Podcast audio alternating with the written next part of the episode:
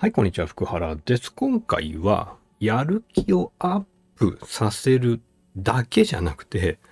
そのやる内容、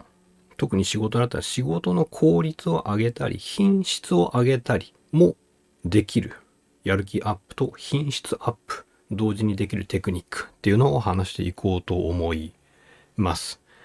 で、やる気アップは今、福原気候教室っていう私の提供しているサービスの中でやる気アップの機構をかけて、まあ、遠隔機構っていうものを使ってあなたのやる気を上げつつ、あなたもね、やる気アップの機構技術っていうのを使えるようにしているので、実際に福原気候教室っていうところに入って機構を使ってね、やる気をアップさせてみてほし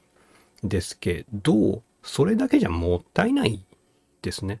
あの、せっかくやる気アップして、なんかいろんなことができるようになるんだったら、もう一個、品質アップ、もしくは効率アップをやっていることのレベルを上げるっていうことにもやる気を費やしてみてほしいと思います。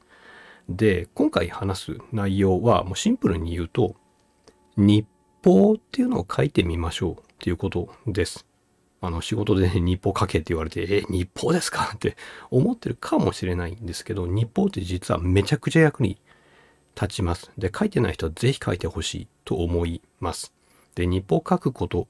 で仕事の効率アップって確実にできるですね。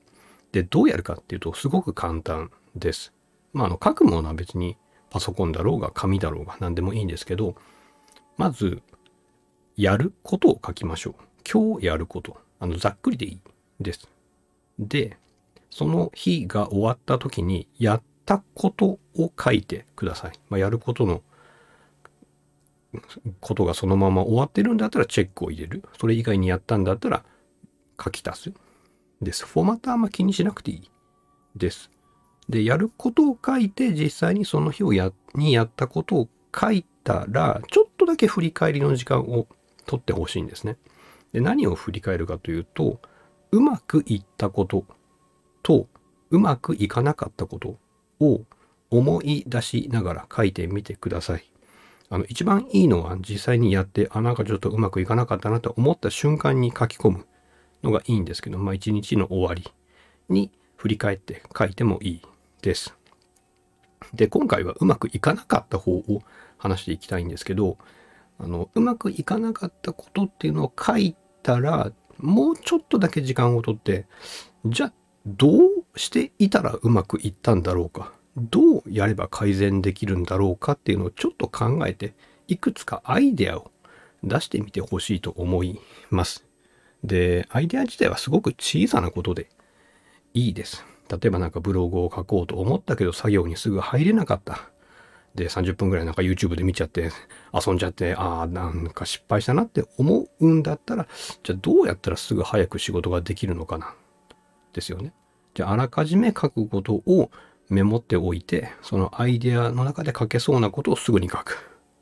とか、まあ、もしくは YouTube のページが見れないようになんか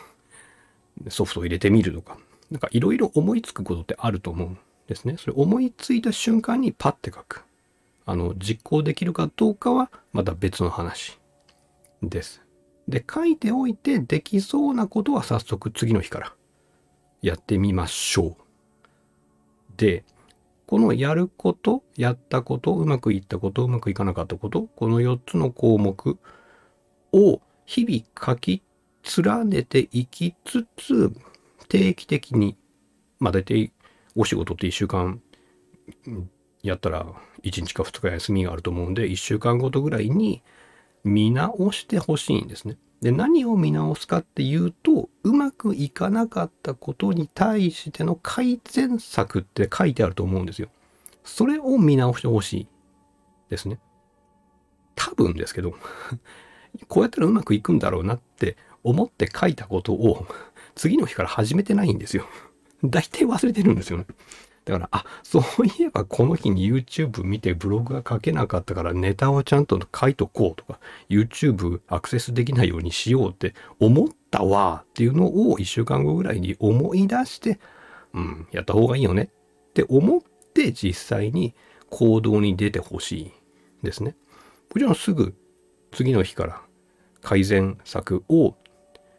できるだったらいいんですけど、大体忘れちゃうので、1週間ごとに見直して自分が出したこうやったらうまくいくんじゃないかっていうアイデアを見返してあこれはもうやらないといけないわやった方が絶対にいいわって思うものを着実に取り入れていってほしいと思います。まあ、できればね毎日自分の書いてる日報を見直したら一番いいんでしょうけど、まあ、なかなかねそういう時間とかもないかもしれないので1週間に1度ぐらいは前の1週間を振り返ってどういうふうに改善したらいいって自分は思ってたのかなって振り返って実際に使える改善策を仕事に取り入れていくっていうことをやってみてほしいと思います。で、振り返ってまとめますと、まず日報を書きましょう。で、日報には4種類のことを書きます。まずその日にやること。で、実際にやったこと。で、うまくいったこと。うまくいかなかったことです。で、うまくいかなかったことを振り返りつつ、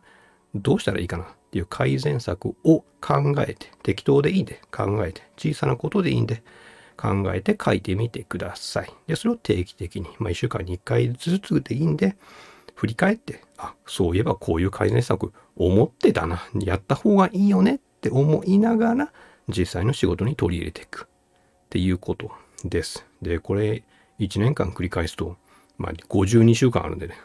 50回ぐらいはちゃんと自分の仕事に対しての改善が組み込めるようになっていきますので、まあ、長く続ければ続けるほどどんどん良くなる。のであまり短期的に見てね1日2日書いてうんなんか意味あるのかなじゃなくて長期的に書いて改善を繰り返してみてほしいと思います。で冒頭の方にも話しましたけれども福原気候教室っていうところで今やる気アップの機構をあなたに遠隔機構でかけてあなたがやる気アップできるようにお手伝いしたり実際にやる気が上がる気候技術っていうのをお渡ししてあなたが自分の手でやる気を上げてね仕事とか、まあ、遊びでもいいんですよ。あの休みの日に朝起きて眠いな寒いなもういっかって思ってるところに気候技術かけて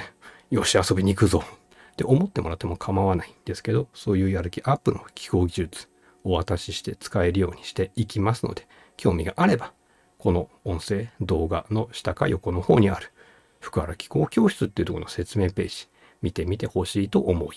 ます。では、日報あの何でもいいんで適当にそこら辺の紙からスタートしても大丈夫だと思いますのであんまり形とかフォーマットとか気にせずにまずは書き始めてみてほしいと思います。で実際に日報を書いてうん、こんな紙じゃダメだなっていうのをうまくいかなかったっていうところに書いて、じゃあどういう紙がいいのかな、どういうノートがいいのかな、もしくはどういうアプリ、ソフトウェアがいいのかなっていうのをまた改善策で書いていくっていうことからスタートしてみてもいいと思いますので、是非日報を書いてみてください。では。